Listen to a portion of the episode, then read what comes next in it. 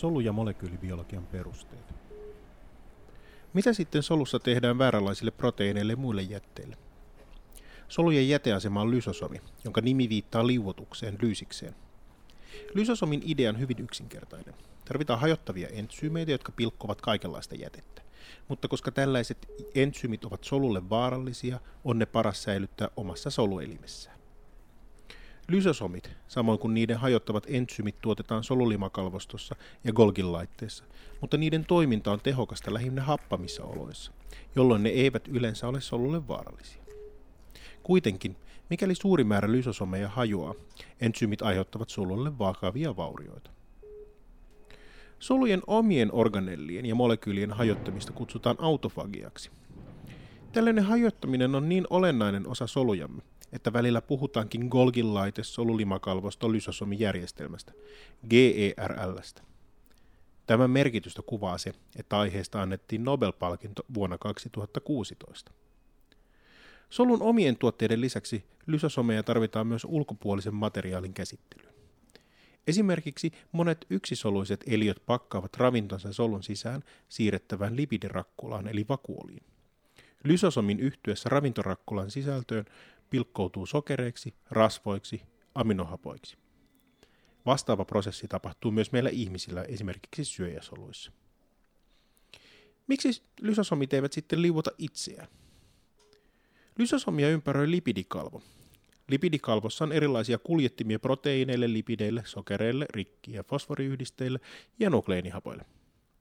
Lisäksi kalvossa on protonipumppu, joka laskee lysosomin sisällön pH jolloin erilaiset entsyymit voivat pilkkoa lysosomin siirrettyjä tuotteita.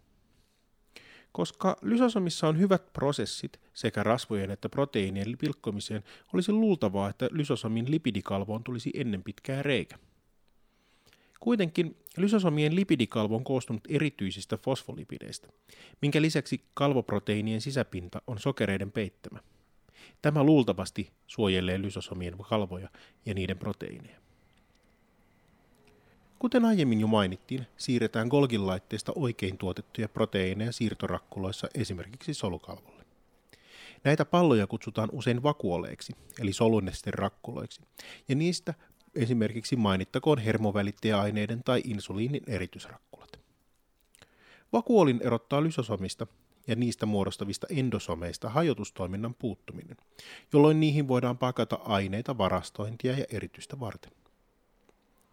Vakuoleilla on kuitenkin myös paljon muita tehtäviä kuin aineiden siirto ulos solusta. Esimerkiksi makeassa vedessä elävät alkueläimet käyttävät solunesten rakkulaa liikkumisessa. Lisäksi kasvisolua tarkasteltaessa solun suurin komponentti on keskusvakuoli, jota käytetään vesitasapainon säätelyyn. Tämän lisäksi kasvit varastoivat erilaisia aineita, kuten sokereita ja proteiineja erilaisiin vakuoleihin. Mitokondriot ja viherhiukkaset helpottavat kummasti elämäämme. Ilman viherhiukkasia kasvit ja levät eivät voisi kerätä valoa ja käyttää sen energiaa yhteyttämisessä, kun taas mitokondrioiden käyttö moninkertaistaa energiatehokkuuden. Tätä voidaan testata vaikkapa juoksemalla hengittämättä mahdollisimman pitkä matka ja vertaamalla tuloksia hengityksen aikana tehtyyn aerobiseen suoritukseen. Molemmilla orgonelleilla on paljon yhteisiä piirteitä bakteereiden kanssa – ne ovat rakentuneet kaksinkertaisesta lipidikalvosta, minkä lisäksi niissä on sekä DNAta että vapaita ribosomeja. Lisäksi ne kasvavat ja lisääntyvät itsenäisesti. Niiden uskotaankin alun perin olevan alkeistumallisia, jotka on nielaistu jonkin aitotumalliseen solun. Mitokondrioita löytyy lähes kaikilta aitotumallisilta eliöiltä, ja niiden rakenteessa on kaksi hyvin erilaista lipidikalvoa. Ulompi kalvo on sileä ja läpäisee hyvin erilaisia aineita, kun taas sisempi kalvo on hyvin tiivis ja voimakkaasti poimuttunut harjumaisiksi kristoiksi. Kalvot jakavat mitokondrion kalvojen väliseksi tilaksi ja mitokondrion solulimaksi. Sekä mitokondrion solulima että ennen kaikkea sisempi kalvo ovat merkittäviä energian tuotannossa. On kuitenkin paradoksaalista, että tämä soluelin, joka on merkittävässä roolissa energian tuottajana, on myös yksi tärkeimpiä ohjelmoidun solukuoleman säätelijä. Mitokondriot sisältävät proteiineja, jotka vapautuessaan valmistavat solun hallittuun tuhoamiseen. Ohjelmoitu solukuolema ei nimestään huolimatta ole kovin vaarallista, vaan sitä tarvitaan jatkuvasti tarpeettomien ja vaurioituneiden solujen poistoon. Solukuoleman säätelyn lisäksi mitokondri on solun merkittävin hapenkuluttaja ja samalla happiradikaalien tuottaja. Tällä puolestaan on merkitystä esimerkiksi aivoinfarktin aiheuttamissa vaurioissa. Myös viherhiukkaset ovat, ja, eli kloroplastit ovat rakentuneet kahdesta lipidikalvosta, joita kutsutaan kloroplastikelmuiksi. Niiden sisällä on kloropastilimaa sisältämä strooma, jossa on samansuuntaisia kaksoislamelleja tylakoideja.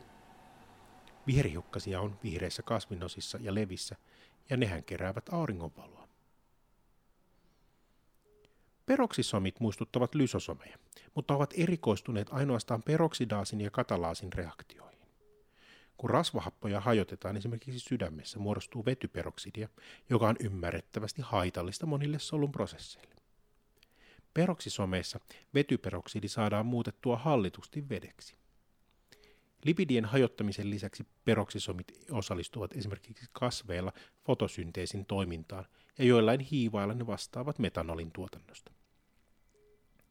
Peroksisomit muodostavat joko endoplasmikalvostolta tai mitokondrioista, ja niillä on merkitystä käytännön laboratoriotyöskentelyssä, kun halutaan tehdä immunohistokemiaa, joissa soluja tai niiden rakenteita halutaan värjätä vasta-aineilla.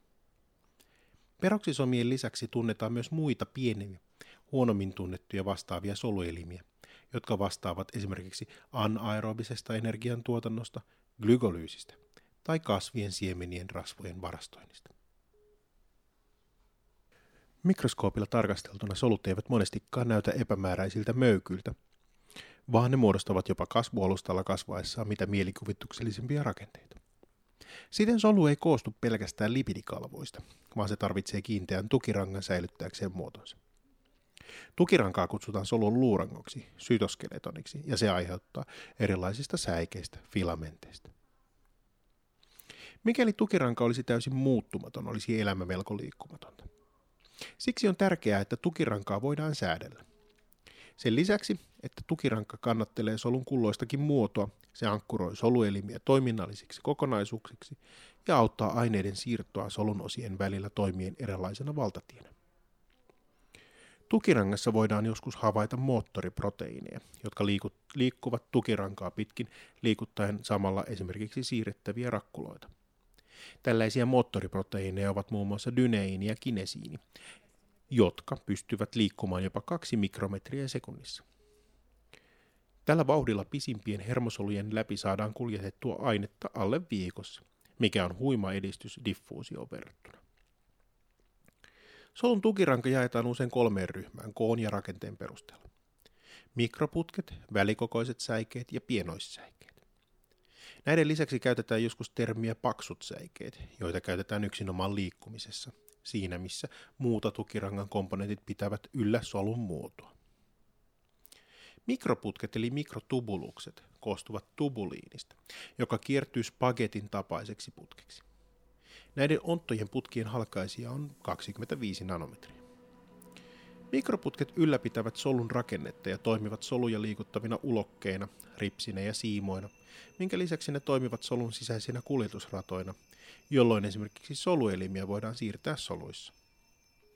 Lisäksi mikroputket ovat välttämättömiä solujen jakautuessa, koska ne rakentavat sentromeerit, joiden avulla kromosovit vedetään erilleen.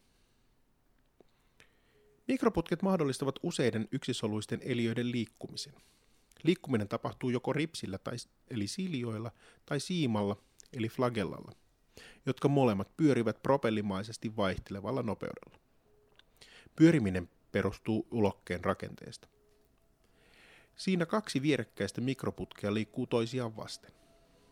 Tutuin esimerkki siiman toiminnasta lienee siittiö, mutta ripsiäkin löytyy meissä esimerkiksi keuhkojen ja munajohtimen pinnalta. Ripsien rakenne on rengasmainen mikroputkien kehä. Mikroputkien välissä on edellä mainittuja moottoriproteiineja ja lisäksi rakennetta tukevia sidosproteiineja. Uloke on kiinnittynyt solun rakenteisiin tuvijyväsellä, jolloin dyneinin liikkuessa mikroputket liukuvat ja ripsi tai siima taipuu. Pienoissäikeet eli mikrofilamentit ovat ainoastaan 7 nanometrin paksuisia ja ne koostuvat aktiinista. Aktiini kiertyy itsensä ympäri, jolloin säie näyttää lähinnä kierteiseltä langalta. Säikeeseen on liittyneenä usein muita säätelyproteiineja, kuten solu, lihassoluissa tropomyosiinia. Aktiini on kenties tutuin lihasten supistumisesta, mutta pienoissäikeitä käytetään myös solun muodon muuttamisessa ja sytoplasman liikuttamisessa. Ne esimerkiksi muodostavat suolen epiteelisoluissa mikrovilluksen. Lisäksi pienoissäikeet muodostavat virkon solukalvon alle, mikä tukee solun ulkomuotoa ja lisää sen kimmoisuutta.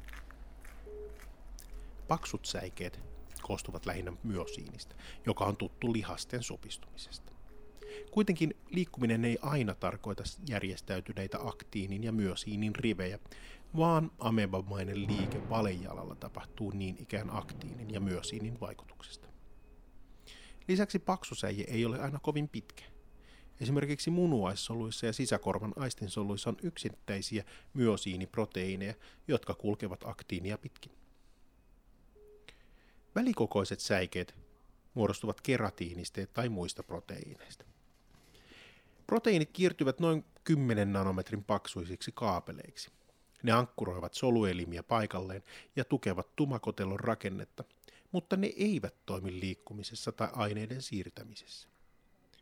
Välikokoiset säikeet ovat usein kudospesifejä, jolloin hermo, epiteeli ja lihassoluilla on omat säijeproteiininsa. Toistaiseksi sarjassa on käsitelty solujen rakennetta, jolloin tuman, soluorganellien ja solukalvon tehtävät ovat tulleet tutuiksi. Kuitenkin solujen ympäristö on tärkeä osa solun toimintaa sekä yksi- että monisoluisille eliöille. Alkeistumallisilla eliöillä havaittiin solukalvon ulkopuolella soluseinä ja kapseli, jotka tukevat eliön rakennetta. Monisoluisilla solu, soluväliaine on vielä tärkeämmässä roolissa. Onhan solujen välttämätöntä kiinnittyä ympäristöönsä, jolloin muodostuu mielekkäitä kudoksia, joissa solut voivat toimia yhdessä tehokkaasti. Solut viestivät toisilleen, mistä helppoina esimerkkinä mainittakoon hermosolujen muodostamat yhteydet tai hormonien toiminta. Kuitenkin viestintä on hyvin monisyistä ja käytännössä jokainen solu tietää jotain ympäristöstään ja vastaavasti ympäristö on vaikuttanut jokaisen solun toimintaan. Onhan hedelmöittyneestä munasolusta kehittynyt monenlaisia soluja, kun solut ovat altistuneet erilaisille muiden solujen tuottamille säätelijöille. Solujen välissä on erilaisia soluväliaineita, jotka voivat esimerkiksi lisätä rakenteen tukevuutta. Tällaisia rakenteita ovat esimerkiksi luu ja kasvien ja sienten soluseinä. Soluväliaine voi myös liimata solut tiiviisti toisiinsa, jolloin suolessa oleva ruokasula ei pääse suoraan verenkiertoon, vaan siitä otetaan ravinteita hallitusti. Soluväliaineen lisäksi solut voivat olla myös suoraan yhteydessä toisiinsa erilaisilla liitoksilla, kuten hytoplasman alkkoliitoksilla. Soluseinä löytyy kasvien lisäksi sieniltä, alkeistumallisilta ja joiltain yksisoluisilta aitotumallisilta eliöiltä. Kasveilla se rakentuu lähinnä selluloosasta ja muista pitkistä sokereista. Soluseinä tukee soluja ja suoraan niiden rakennetta. Mutta samalla se heikentää veden ottamista soluihin. Kasvien soluseinä jaetaan joustavaan primaariseen soluseinään, välilamelleihin ja näiden alle rakentuvaan sekundaariseen soluseinään.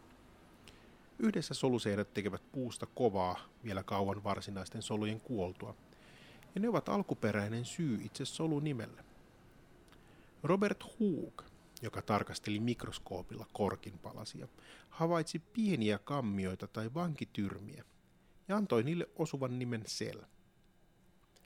Ironista tarinassa on, että solujen näissä kuivatuissa korkeissa ei enää ollut jäljellä, vaan solu tarkoitti alun perin soluseinien rajoittamia koteloita.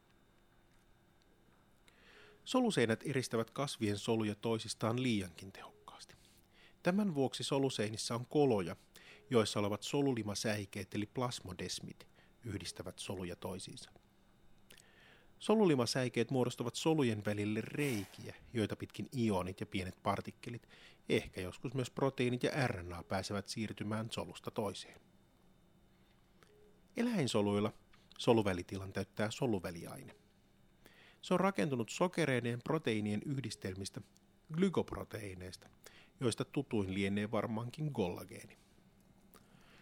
Solut ovat kiinnittyneitä soluväliaineeseen solukalvossa olevalla integriiniproteiinilla, jolloin solu voi aistia soluvälitilan liikkeitä. Soluväliaineen määrä vaihtelee kudoksittain, ja sitä on runsaasti erityisesti joustavissa ja kovissa rakenteissa, kuten rustossa ja luussa. Myös eläinsolut kiinnittyvät usein suoraan toisiinsa. Solut voidaan kiinnittää toisiinsa tiiviisti koukkumaisilla vastakkaisilla solukalvoihin kiinnittyneillä proteiineilla, jotka muodostavat tiiviitä liitoksia ja lukitsevat solukalvot toisiaan vasten, estäen tehokkaasti kaiken liikkeen soluvälisessä tilassa. Ne ovat solun sisällä to- kiinni solun tukirangassa, jolloin solut pysyvät tiiviisti yhdessä. Näitä liitoksia tarvitaan niin suolen epiteelisolujen välissä kuin esimerkiksi veriaivoesteessäkin. Solujen liimaaminen voidaan tehdä myös desmosomeilla ja välikokoisilla säikeillä. Näissä solukalvon läpäisevät pitkät proteiinit, plasmogeiini ja kadheriini tarttuvat toisiinsa solujen välissä ollen samalla solun sisällä tukirangassa kiinni joko aktiinin tai välikokoisten säikeiden avulla. Tällöin esimerkiksi lihassolun supistuminen vetää mukanaan viereisiä soluja mahdollistaen samalla soluvälitilassa olevan plasman vaihtuvuuden. Vastaavasti kuin kasveilla olevat solulimasäikeet, on eläinsoluillakin suoria yhteyksiä viereisiin soluihin. Eläimillä näitä kutsutaan aukkoliitoksiksi, jotka ovat rakentuneet vastakkaisista konneksiiniproteiinin muodostamista kanavista. Tämä mahdollistaa ionien ja aminohappojen ja muidenkin pienten molekyylien vapaan siirtymisen solujen välillä. Aukkoliitokset ovat tärkeässä roolissa esimerkiksi sydänlihaksen supistumisessa, mutta kenties selkein rooli niillä on silmän linssissä, jossa linssisolut ovat erikoistuessaan menettäneet paljolti soluelimet, jolloin niiden ravinteet tulevat aukkoliitosten kautta epiteelisoluista. Erikoisinta puolestaan aukkoliitoksen merkityksessä lienee niiden rooli erilaisissa ääreishermon sairauksissa – mikä osoittaa, että hermosolutkin voivat olla yhteydessä toisiinsa myös muilla menetelmillä kuin synapseilla.